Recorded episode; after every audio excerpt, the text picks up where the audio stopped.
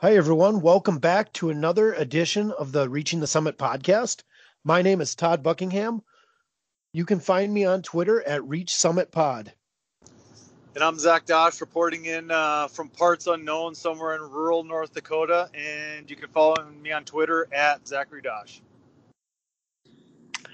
I'm Greg Steeman. I am at Greg Steeman on Twitter. And uh, guys, I can't wait for the last two weekends. It's heating up, yeah. man. It's heating up. Yeah, it's going to get just better. I, this weekend was great, and it you can tell. It, I mean, and I kind of wanted to start with that actually, Greg. Let's just talk about the standings. The top four teams are separated by basically a game uh, going into the last two weekends. Five through seven are separated by basically a game, and then you've got eight and nine uh, by a game with one one team in Omaha with no wins yet, and and Denver with one. And next week we've got Oral Roberts traveling to South Dakota and South Dakota State traveling to North Dakota State. What are you guys looking forward to in these next two weekends of basketball? Well, I'll just jump in. Bottom line, it comes down to Denver and Omaha are fighting for the eight seed. That's really where we're at. Denver and Omaha are fighting for the eight seed. You got Western North Dakota and and, and Kansas City, um, you know, North Dakota and Kansas City both at 500 in the league, which, as Zach has alluded to on Twitter lately, it's all about winning percentage. It has nothing to do with, you know, with records other than the winning percentage. And then you're looking at, uh, you know, the top four: Oral Roberts, uh, a game out of the the action, and then North Dakota State, USD, and South South Dakota State all tied for first with right. two weekends to play, and they're all battling each other. Um, you couldn't ask for anything better. And in this year of COVID, um, as much as we hate COVID, how amazing has it played out for the Summit League to not only watch the last two weekends play out, but then head into the Summit the, the Summit League tournament. It's going to be fantastic to watch. Yeah, knowing what we know now, could you put the schedule together any better? I mean, what more could you ask for than the top being decided, the bottom being decided? So much intrigue. It's just incredible right now. And, you know, the conference, I, will be honest with you guys. Normally I look at the standings and, yeah, I mean, we do a little bit on the, you know, in the intro to a game and stuff like that. But I usually don't put too much into the standings because, you know, it's all going to come out in the wash in the conference tournament anyway, right? But it's really kind of interesting to see. I mean, we've talked about the tiers all year and which which teams fall into which tiers, but clearly, so the top four teams have a winning percentage over 70, and and like Greg said, it's all about winning percentage, and then the middle three have between like a 40 to 50 percent winning percentage, and then then it's the bottom two battling it out, and uh, like Greg said, the bottom two is basically a playing game. It's basically next or the, the last weekend is essentially the start of the end of the conference tournament for Omaha and Denver to see which one makes it in. I, and Greg and I were trying to talk about this.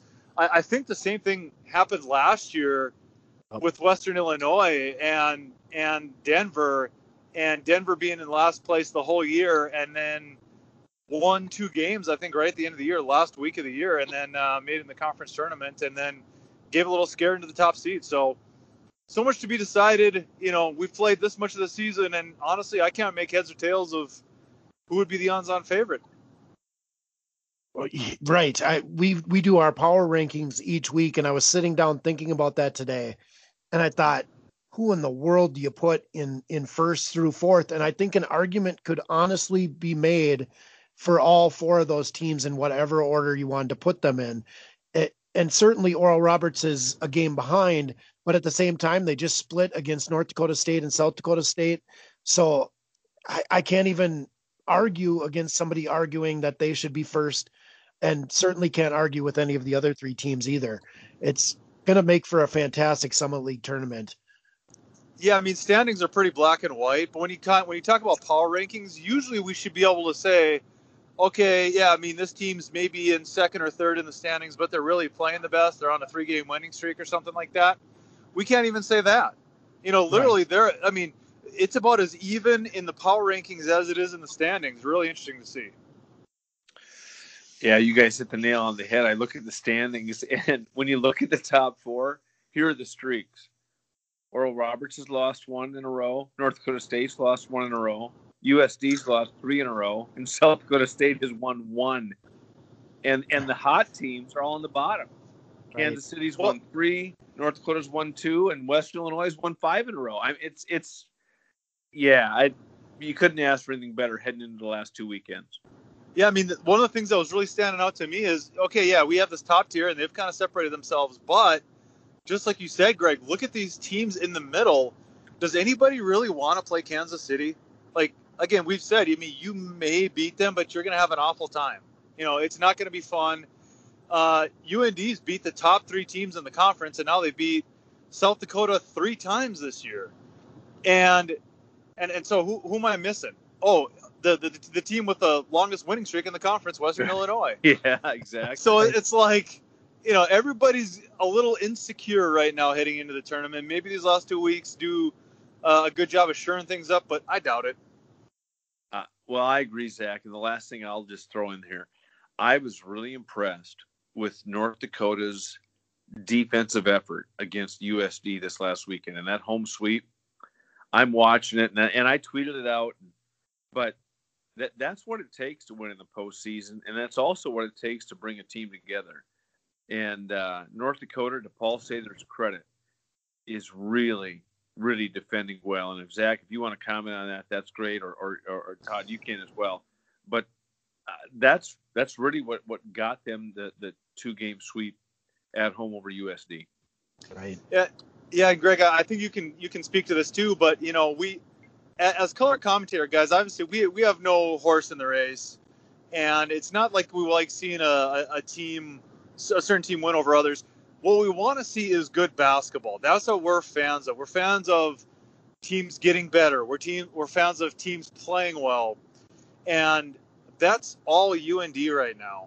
I mean, it's probably fair to say that they're punching above their weight class right now. I mean, you look at their team. Do you see any particularly good individual defenders or individual offensive players? Probably not. But they're scoring in the 80s, and they're doing one heck of a job on defense, despite knowing great individual parts. I mean, they're the epitome of a team, and that's just really satisfying to see come together. To see where they were a month ago to where they are now, I'd argue that no team's on a on a, a, a more vertical trajectory than they are. And really, that's what it's about. I mean, yeah, we talk about the standings, but honestly, the games in January do not matter anymore. Um, and the, the games, certainly back in December and November, certainly don't matter. Um, and and UND is just just playing this brand of basketball that's really tough to beat. They're not going to beat themselves, and it was just really satisfying to, to watch them play at that level this weekend. It was a treat. It was honestly, it was, it was a blast to call those games because, like I said, South Dakota didn't even necessarily play bad. I mean, AJ Plitzuweit was unbelievable when he gets in attack mode and when his back's against the wall and he comes out swinging, unbelievable. Just a really high level of basketball up in Grand Forks this weekend.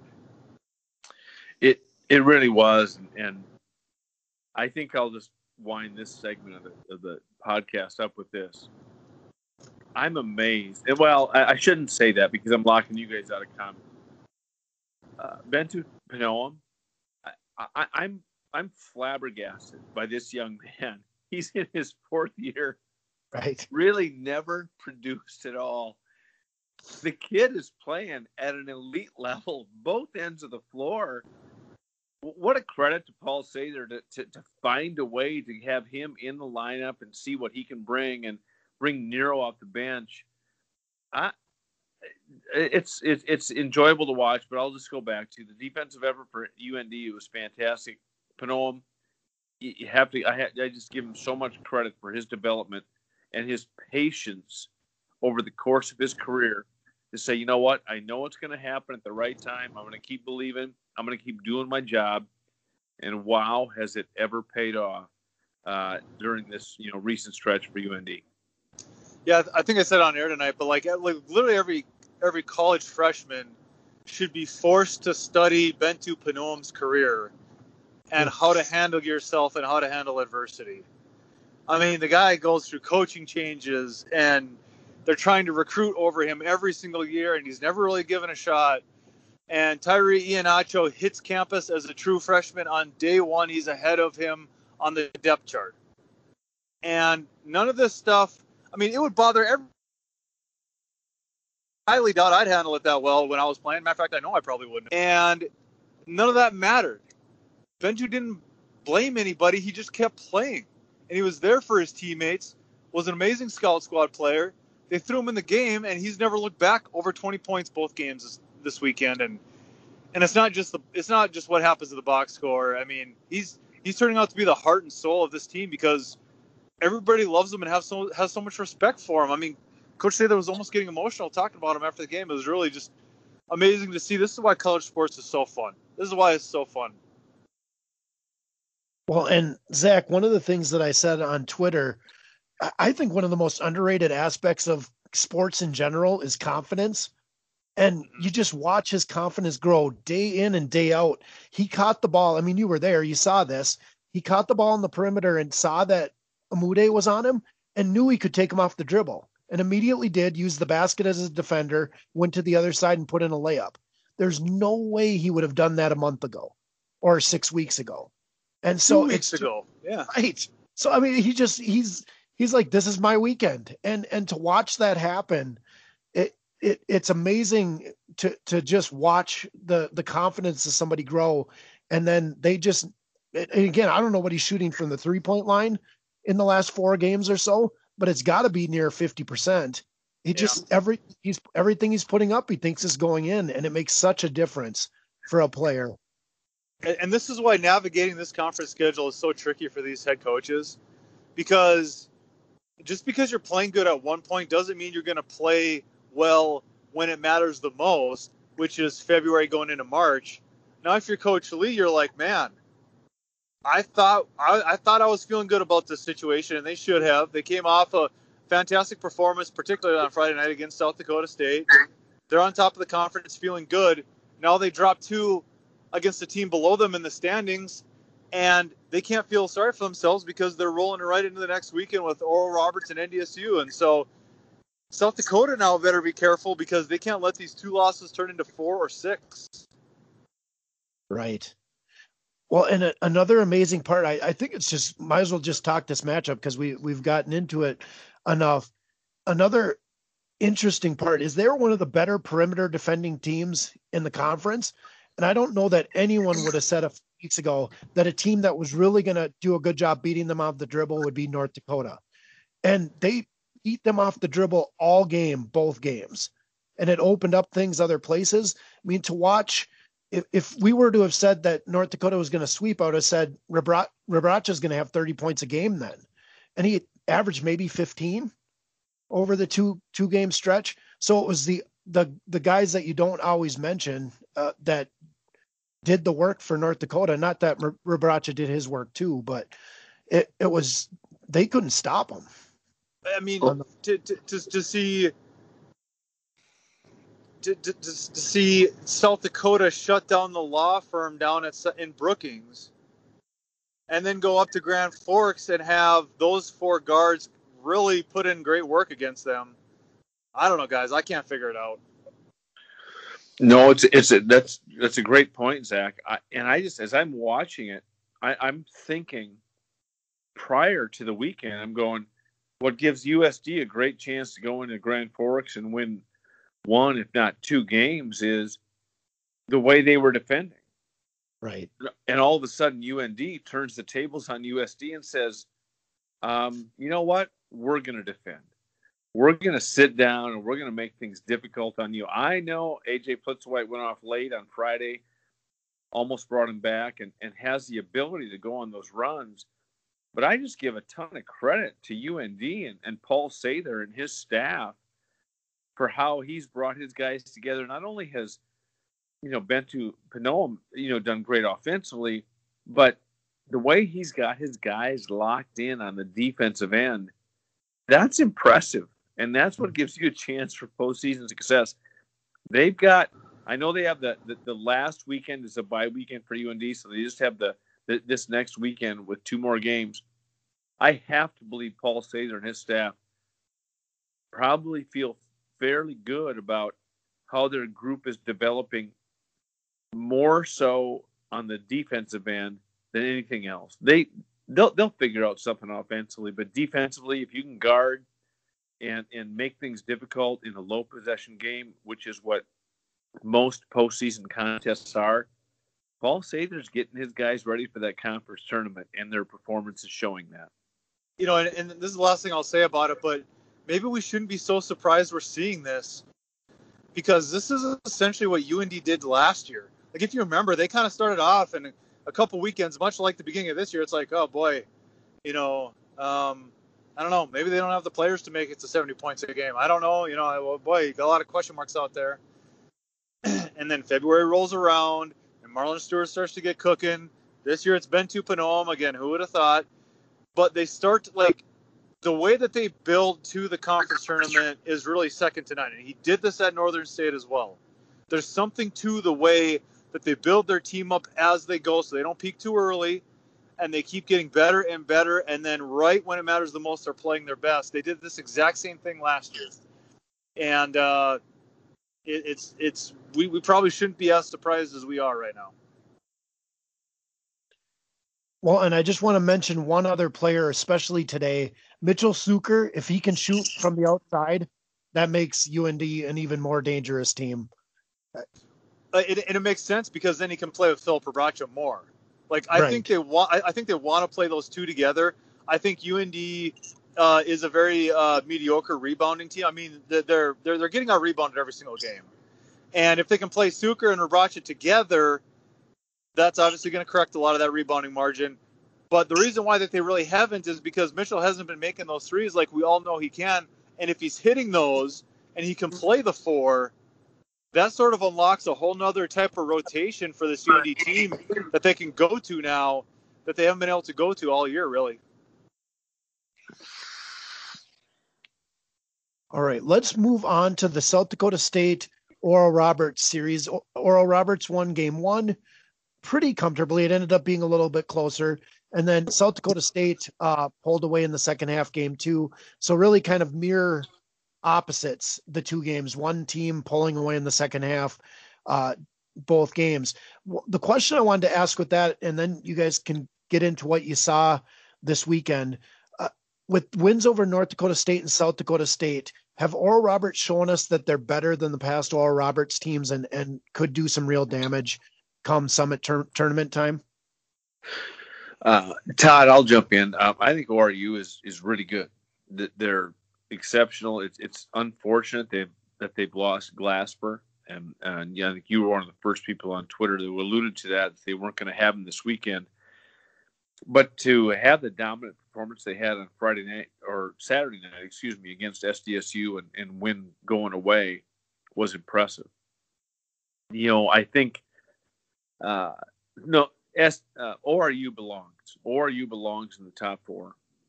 They're very, very capable. I'll I'll be the broken record. Can they defend well enough to to win three games in the tournament? That has yet to be determined.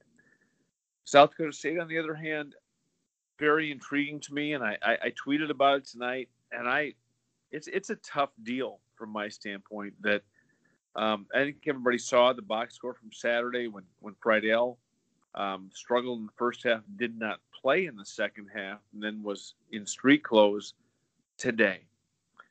I'm not going to ignore that, um, but I'm not going to criticize anybody for it.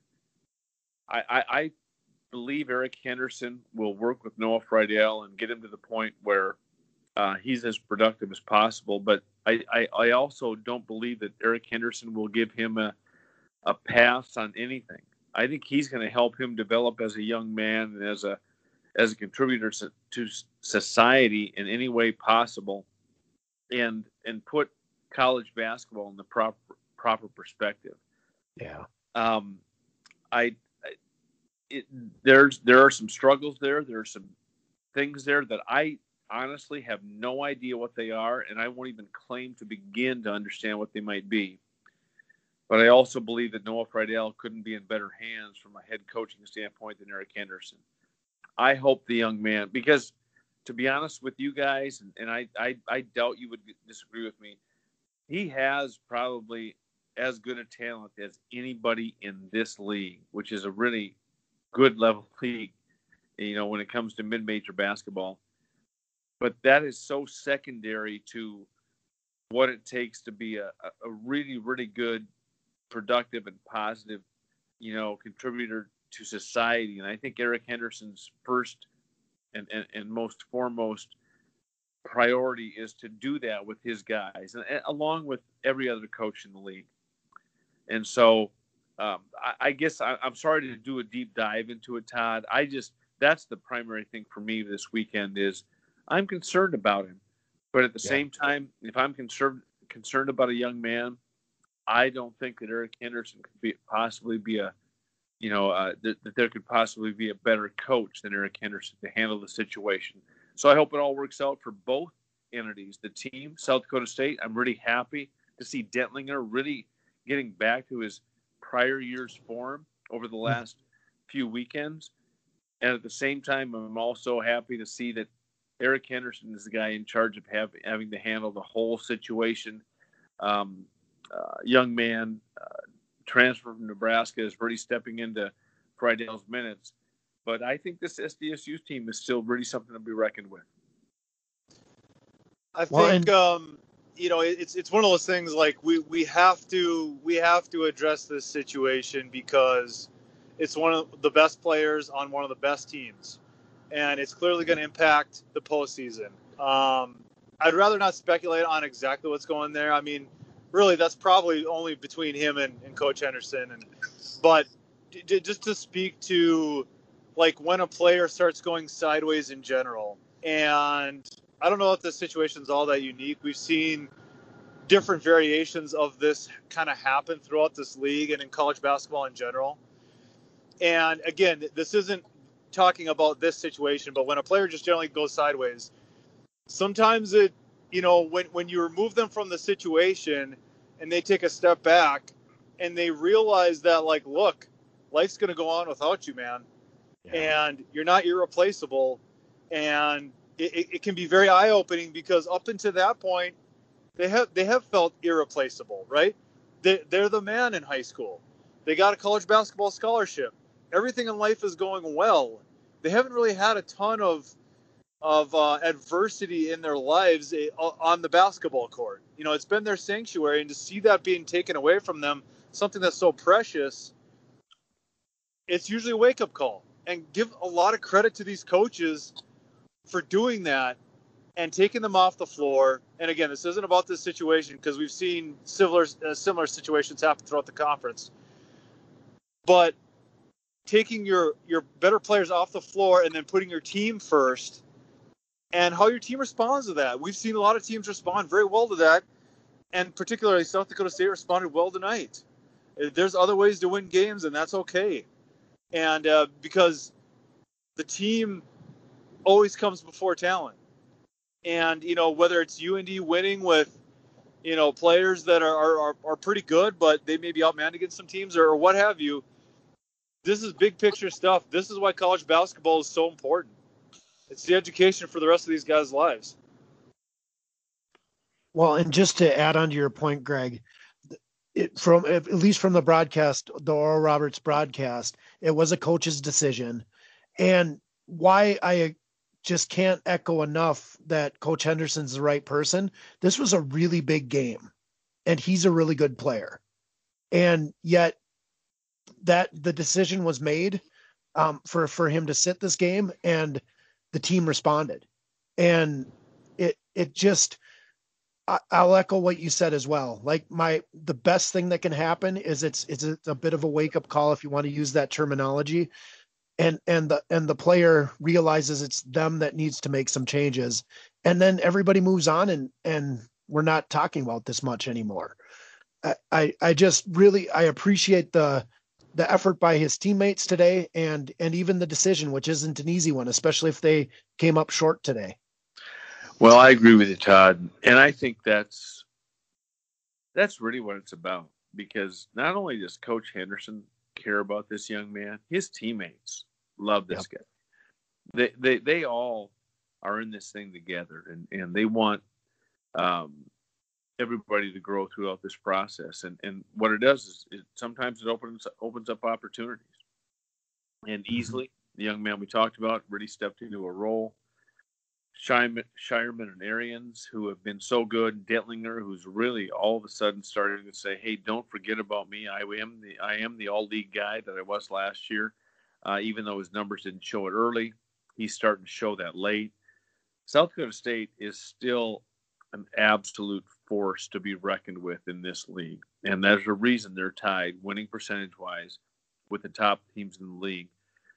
And so, with all that being said, uh, South Dakota State has things to work through. Eric Henderson is the right guy to help his group, his staff, and his, his, his teammates. You know, I mean, his team members work through all this. They're gonna be they're gonna be they're gonna be in the conversation when it comes to who goes to the the big dance in Indianapolis. At the same yeah. time, let's go back to Saturday night when Max Abmas goes off for 42 points. The guy is amazing, and they and they and they did put a beat down on SDSU on Saturday night. To their credit, uh, he and Obanor were fantastic. The complimentary players were great. With without art without without Glasper being part of the conversation. So that was a big win for ORU. ORU has shown their mettle. They've beaten the top teams head to head, not necessarily sweeping, but shown they belong in this conversation, and that's why they're solidly in the top four in the Summit League right now. Right. You know the I, I think the thing that's so fun for me to watch Max Abmas is like he's not the most physically gifted player, right? I mean, you look at the other players that are scoring about as much as he, whether it's Stanley Umude or Kevin Obanor, like those guys are physically built differently than a lot of the guys in the conference. Not Max Abmas. You know, like he like if you were to play a pickup game and just walk into the into the gym, you're probably not picking him first, and then you're going to probably lose that game. And uh, it's just so fun to watch him play. You're right, Greg. Oral Roberts has their identity. They are who they are, and that's what's fun about this league right now is you have a lot of different personalities and identities out there, a lot of different styles of play, Oral Roberts has theirs. They have the ultimate puncher's chance in any single game in Max Abmas. Sometimes that comes to the detriment of the other players on the team, particularly Kevin Obanor. But that's who they are. And they're going to win a lot of games that way, and they can beat anybody that way. So they're sticking to it, and they're just trying to find the best version of themselves. Well, and you kind of mentioned it, Zach. It, the one of the things that did drive me nuts in game two, Kevin Obanor, six shots, and we've talked about this especially in past years. Sometimes that's due to his own passive nature. It, that, but there were two possessions where he Matt, Matt Mims got switched on him, and there was a uh, Carlos Jurgens three and a Francis Lacis three. It's like get the ball to to to your if not your best player, your second best player when he's got a guy seven inches shorter than him defending him. Like that sometimes Oral Roberts, what makes them good also makes them not good.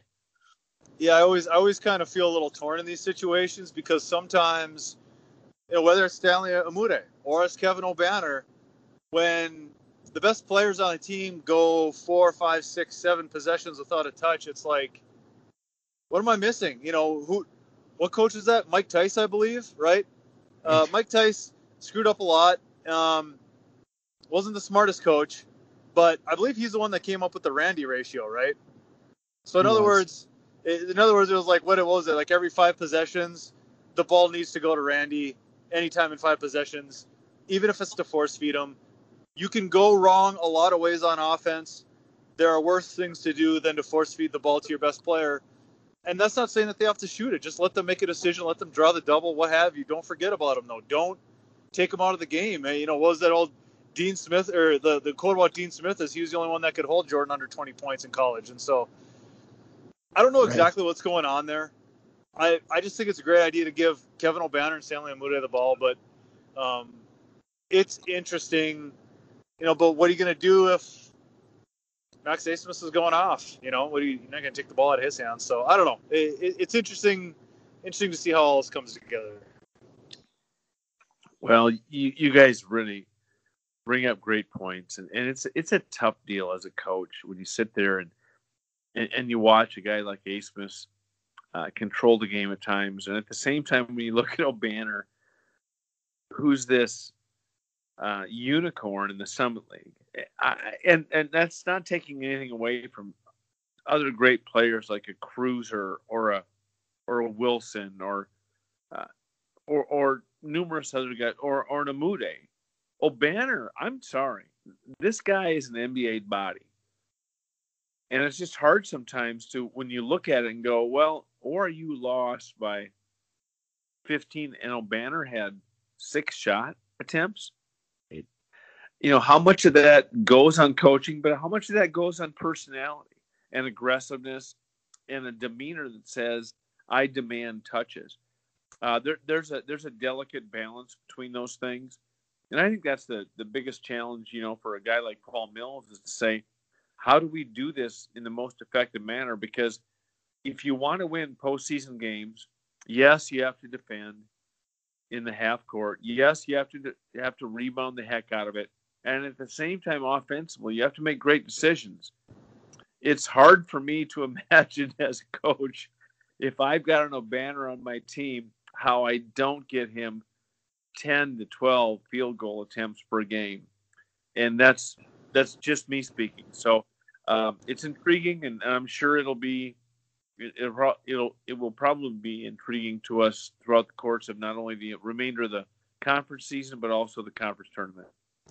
The, one thing I'll say in defense of these coaches is that particularly compared to high school, there's not a lot of the game that's actually scripted out. Like every now and then there'll be a set play, but particularly programs like Oral Roberts, there's not. They just rely on their players being aggressive and making the right reads. And so, you know, it's probably a little bit more on Kevin Obanor's teammates than it is even Coach Mills because it's just like, all right, you're out there with him. He can't throw himself the ball, throw him the dang ball, you know. Um, but we don't know exactly what's going on. You know, again, so I, I don't want to jump to any conclusions. But you're right, Greg. Lose by 15 and he gets six shots. You know, it just doesn't add up to me. Well, and of course, it's easier to see on the television feed that he's got the switch to a to a guard on him. It just is so hard to watch when, like I said, he's got a guy five six inches shorter than him, and and you've got guys putting up contested threes uh, and not getting them the touch to open up at least the three point shot for them. But yeah, it's all everything's happening so fast there too. So it's really easy to say from the sidelines. So let's move on to the next matchup. Actually, one other player I want to mention just because I think he deserves some mentioning. Sheldon Stevens with 16 points in game one really lifted the team, and he's uh, seldom used guard. Uh, only played seven minutes in game two, uh, but really had a great game in game one that really lifted uh, Oral Roberts. So I just wanted to mention him as well. So on to Western Illinois and Denver. On to the hottest team in the Summit League. Western Illinois, after not having any Summit League wins, has won five straight. Do you guys think they could upset someone in the Summit League tournament? Uh, Zach, if you want to start, that'd be great. I mean, I think they do because, you know, what's spurring this on is they seem to have found the first couple of games it was just like a like a an extended trial for a lot of these players. That looks like they've kind of got their rotation to get a little heavier. Will Carius is really emerging. Uh, uh, is doing a really. I think yes because they have a better direction, a better idea of what direction they're going. Before they were going in all different kinds of directions. Now at least they're all going in the same direction. Yeah, you, um, I agree, Zach, and I think you know credit to Rob Jeter. I mean, yeah, he did a, a ton of experiments throughout the preseason and early conference season. He settled on things. Carius is carrying them right now. Um, his performance over the the last three or four weekends has been impressive, and you can't argue with their their win. You know, five wins in a row. Is it against the bottom of the league? Yes, it is, but it's also a credit to the fact they're finding ways to put themselves in a position. So, if anything tells us that people should fear Western Illinois in the first round of the conference tournament, just look back at the last three years of the first round. You know, when you look at SDSU and the battles that they fought, uh, when you look at NDSU and, and the battle they had with Denver as the eight seed next, you know, last season, it's it. There are teams that come into this tournament with nothing to lose, and the first round of the conference tournament is the most tense, the most concerning, the most, you know, uh, you know, tension filled game because it's kind of like, oh my gosh, we can't lose to these guys, and at the same time, this group comes in with nothing to lose. So, without question, Western Illinois is building momentum. Uh, Coach Jeter is is building a, a consistency with his lineup. Um, it, it, it's yeah, it's it's gonna there's gonna be some sleepless nights when those top four seeds, you know, when it comes to Summit Summit League uh, tournament action, it's gonna be great to watch it all play out. And the more I've watched Western Illinois, the, the more I've came to appreciate Coach Jeter and what he's doing. You know, and, and Greg, you may be able to speak to this, but like I'm guessing, you know, when you get hired as a head coach and you're taking over a program and you're turning over the roster, you're kind of feeling this like sense of urgency. Hey, we want to get established as soon as possible here.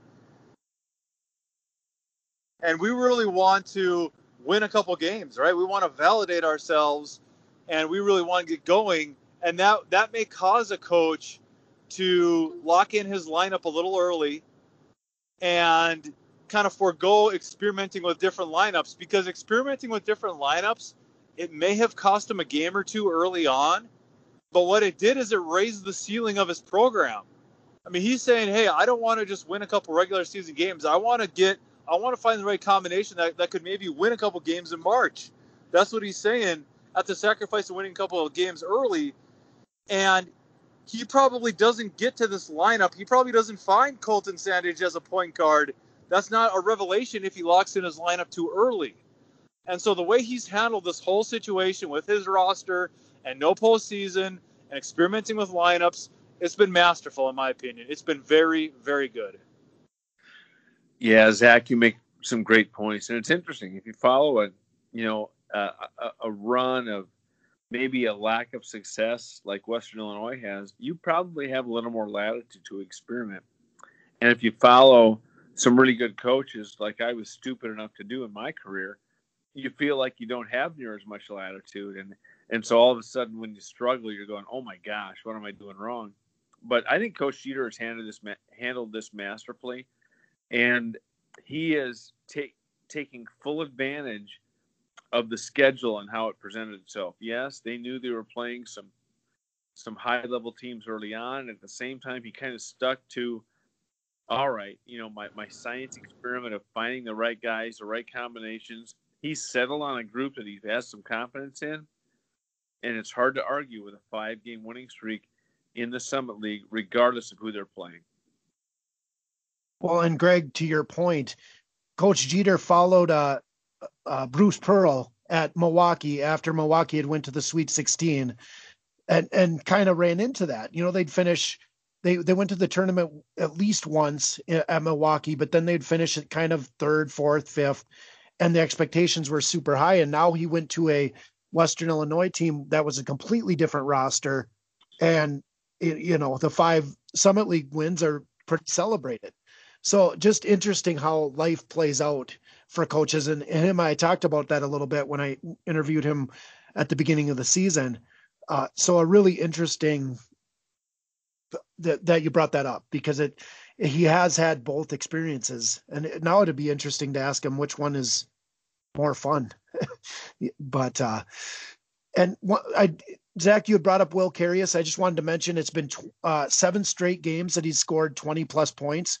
So one of the things that has really went in Western Illinois' favor is Carius is is becoming a star uh, in the Summit League, and uh, he Scott Holland, who does some writing for our website and also for the McDonough Voice, interviewed Carius, and he's open to possibly coming back next year. And as a selfish Summit League fan, I hope he does because it's been fun to watch him really take that role and become kind of a star in their offensive system.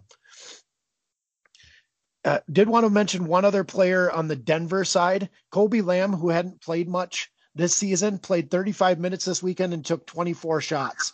Um, So kind of the anti Kevin Obanor. Um, yeah, but just just an interesting odd stat. And Denver will be. Uh, it feels like Denver and Omaha will be facing off that last weekend, and for what will be a ticket to the tournament type series. Uh, and so Denver kind of on the other end of it, where they won three games at the end of last year to make the tournament. They may be fighting to make the tournament on, as the eight to hang on against uh, Omaha at the end of the season. Are, yeah, that's that's really the beauty of the whole situation, right? I mean, you could have pretty much a disastrous month or two, and if you do figure things out, and if they do get a couple things ironed out, you know, in a one-game scenario, who knows, man? Who knows? Just find a way to get in the tournament, then who knows? Well, and and you know, Zach, you mentioned that, and, and, and Todd, thanks for bringing that up. I, I, I, think we it's clearly at this point where it's going to be Denver uh, or Omaha. You know, who finds a way to make it into the conference tournament.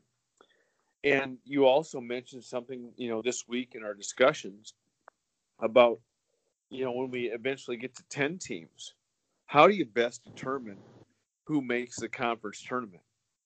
Well, go back to the fact that hey, we all love you know Omaha and Denver are fighting this out. This their conference tournament is is now. Yeah. Because they have to find a way to to get to that eight seed. You know, when we get to ten teams, how do you best determine it? And I think everybody agrees that you know the top teams should be rewarded in the Summit League. The way that the the format has always played out, the one and two seed have always had an extra day of rest. And for the most part, that's been beneficial. The exception was NDSU a couple of years ago when they found a way to get the NCAA tournament as a three or four seed. I don't remember exactly, but it was it was not a top two seed. But I think if if you can find a way to include all ten teams in the conference tournament, still give those top two teams that advantage of having an extra day of rest if they win against a uh, you know a seven, eight, nine, or ten, you know, in the quarterfinal round, I think that that that has value. So um, I'll, I'll, go back to this. Yep, Denver and Omaha are battling it out. Derrin Hansen, this is an un, this is unfamiliar territory for Derrin Hansen and his group. He's got some talent. He lost some really experienced guard play last year. We've alluded to this in numerous previous podcasts, but um, he still has an opportunity. And, and he's also shown that if he can get to that eight seed, everybody knows if he gets to that eight seed in the conference tournament, it's a scary position to be in the one seed on that first, you know, that, that first quarterfinal because all the pressure is on the number one seed and the eight seed can let it fly. So uh, whether it's Omaha or whether it's Denver who goes on a run, it'll be interesting interesting to see how it plays out. So it's it, you know, I'll to that 10 team tournament format. I I'm still a believer in playing it out, have the play-in games, give the top two seeds an extra day of rest if they win their quarterfinal matchups, and let the whole thing play out and see how it all, see how it all see how it all goes. Yeah, certainly two different kind of two different options in my mind. Two main options, which would be, you know, Greg, yours, where you know maybe we look at the top two seeds getting a bye I think that would be important. You know, you definitely want to reward them in some way. You know, the other the other way is just to keep it at eight teams. Keep it at eight teams and add a little bit more spice to the regular season because part of me thinks that like if all 10 teams make it then and the conference tournament is played on a neutral court, does seeding really matter? I mean, yeah, you want to win games because you want to build and progress and get better but in some ways, t- sending all 10 teams there, it kind of, I don't know, it doesn't add enough to the regular season for me. Um, I don't know. Maybe it's maybe instead of the top two teams getting a bye, it's like the top four or or six, or, and, and then you make like the bottom four play an extra game, sort of like a play-in game, um, something like that. But then on the other hand, you could just say, well, guess what? The last weekend of the year, that's our play-in game. So I don't know. Kind of talking myself in circles here. There's definitely pros and cons to either one of them. Um, but man, it's going to be great to get to an even number. Hopefully, we get a little bit more rhythm like we have this year to the schedule. Well, and as you guys are talking, I, I did a Twitter poll, and here were the three options. Zach, you had just mentioned the bottom four play, and then the winners of that game make the eight. Those two games make an eight-team uh, tournament, and I would say those four those games are played at the t- tournament site probably on Friday. The second option was bottom two just don't make it. And we play eight teams. And then the last option was the top two basically get a double bye into the semifinals. And as we're talking ourselves in circles, so is Twitter. It's at there's been 104 votes so far. 37% leading is the bottom four play to get to the eight. And then it's yeah. within 5% of that. My personal favorite would be the top two seeds get the double bye to the semifinals. They did that in the Horizon League, and, and some didn't like it. They thought it got the teams too almost too much time off. But I like the idea of the top two getting quite an advantage. Uh, and but then the other side of that coin is they're they're not playing for those first two rounds. The and then it also comes down to do you really want South Dakota State, if they were a one or two seed, do you really want them not playing for the first two days on one of the tournaments that is the one of the best attended mid-major tournaments in the in the country? So there's a lot of I, I think any option isn't a bad option. I, I it's why I kind of wanted to bring it up here. I, I think it's really interesting, and it'd be interesting to see what the ten coaches think is the best option. Yeah, I don't know. I'm almost kind of talking myself into that bottom four as sort of a play into the tournament. The more I'm kind of thinking about it, I mean, I, I can only imagine, but not making even the conference tournament, that has got to be brutal. I mean, to not even be a part of that at all, that's that's got to be brutal. And you know, there, there should be a punishment for for finishing last, I suppose. Um, but if you're in the bottom four, to a large extent, you know, things have not gone your guys' way and they're nobody's blameless at those bottom four. And so maybe give them all a chance to kind of fight it out in a one game scenario, make them play an extra game, and then get them into the tournament. I don't know. I'm kind of leaning more that way now. Yeah, you guys make some great points.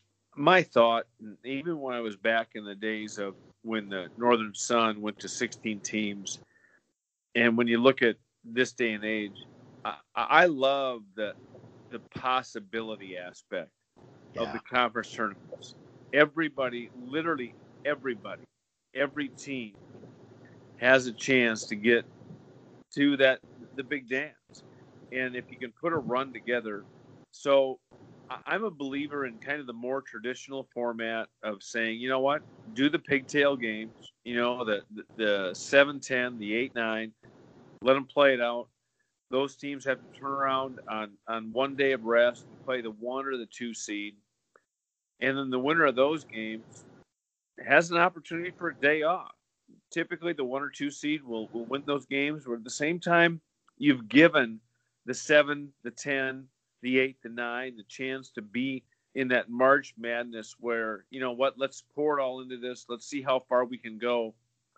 In my mind, that's what March Madness is all about is giving every team an opportunity to say, you know what, regardless of what your regular season showed that you were capable of, all that matters is what's ahead of you and the opportunities that you're provided. And if you can put a run together, we've seen this. We've we, we've seen, you know, UConn for gosh sakes back in the day, you know, go right. through, you know, have to win five games to win the Big East Conference tournament and then get to the, you know, the national tournament and excel there that's what March Madness is all about. So part of me goes, I get giving the one and two seeds an extra break, but I also say let the whole thing play out and, and prove, you know, allow the one and two seeds to prove that they deserve the one and two seeds by having to win their way through the conference tournament as well. You know, even with all the luxuries that they're afforded, whether it's, you know, no time, you know, uh, whether it's have not having to play anybody before a playing game, whether it's an extra day, extra day of rest. I just kind of like the, the, traditional format and the way it plays out. Boy, Greg, you know, it's, it's when, when you said 16 team conference tournament, I kind of had a little shudder go down my spine because you have zero options when you have 16 teams.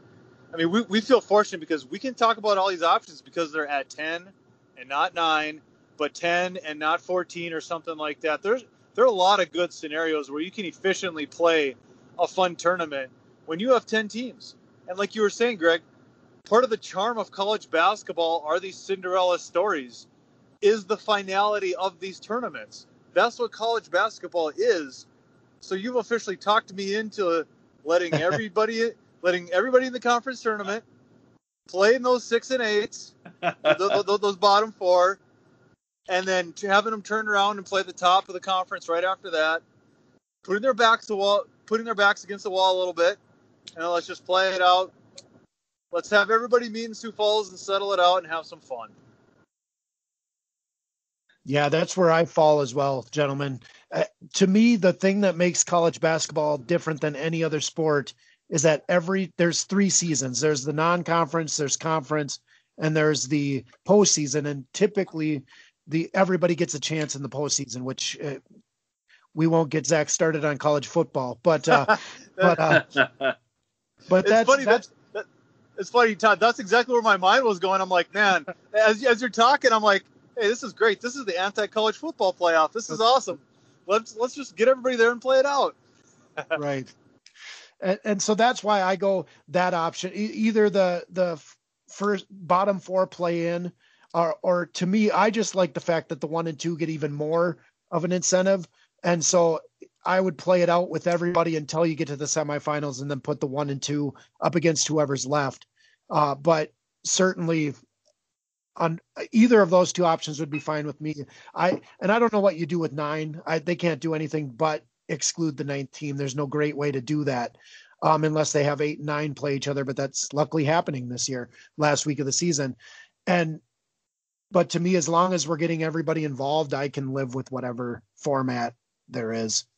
I mean, what a what a great way to welcome St. Thomas to the conference. I mean, I actually they probably won't be postseason eligible, so I don't even think they'll play in the conference tournament next year. Would be my guess. Right. So I, I don't. I- I'll- so that typically they don't have the not eligible ones play, do they? I probably not. No, no. But So, at the know- same time, the great thing about it is during the regular season, they impact who makes the conference tournament. And Right. that allows them to have value right up until the last weekend they're playing. And so, uh, even though they won't be eligible for postseason, you know, through the course of their of their transition process, they still have a great impact throughout the entire course of the regular season to determine who makes the conference tournament, who doesn't, things along those lines. So, uh, yeah, you guys are right. I, I, I'm just a big believer in let everybody have a chance at this. Let every team have a chance at this, and anybody who doesn't agree with it, go back and read the 1983 North Carolina State, you know, story of how they Yeah. got to where they got to. The hotels. People think that you know that the NCAA tournament today is what it was like you know 15 20 25 30 years ago it's not even close. And and it's all it all it takes is a chance an opportunity to get on a roll and, and to allow your guys to say you know what? We're better than what we proved during the regular season. Let's go show it in the in the postseason. And it's amazing what some teams have been able to do. You know, if it, the way I look at it, okay, worst case scenario, it's more basketball. If you don't like that, Right. guess what? You're in the wrong sport. Go home. If you don't like having fun, go home. Well, and it turns the Summit League tournament into a Friday to Tuesday event or whatever, you know, what- however the days shake out, Friday to Monday, but it just adds a day. And I, for one, would love to go for that first day when the first four teams play and make a whole weekend out of it. So, Hey, you and a lot of Sioux Falls residents and a lot of people in the region will do it. It's amazing the high quality of, uh, of college basketball fans that exist in this region. They love it. And if they could have an extra day on Friday, they would be all in, no question, as would the community of Sioux Falls. Yeah, the only thing better than college basketball is more college basketball. exactly. Let's let's make it a double limb. How about that? Put an option D. Let's make it a double or triple limb. Just post No. up for a month and just play it out. That would get some news.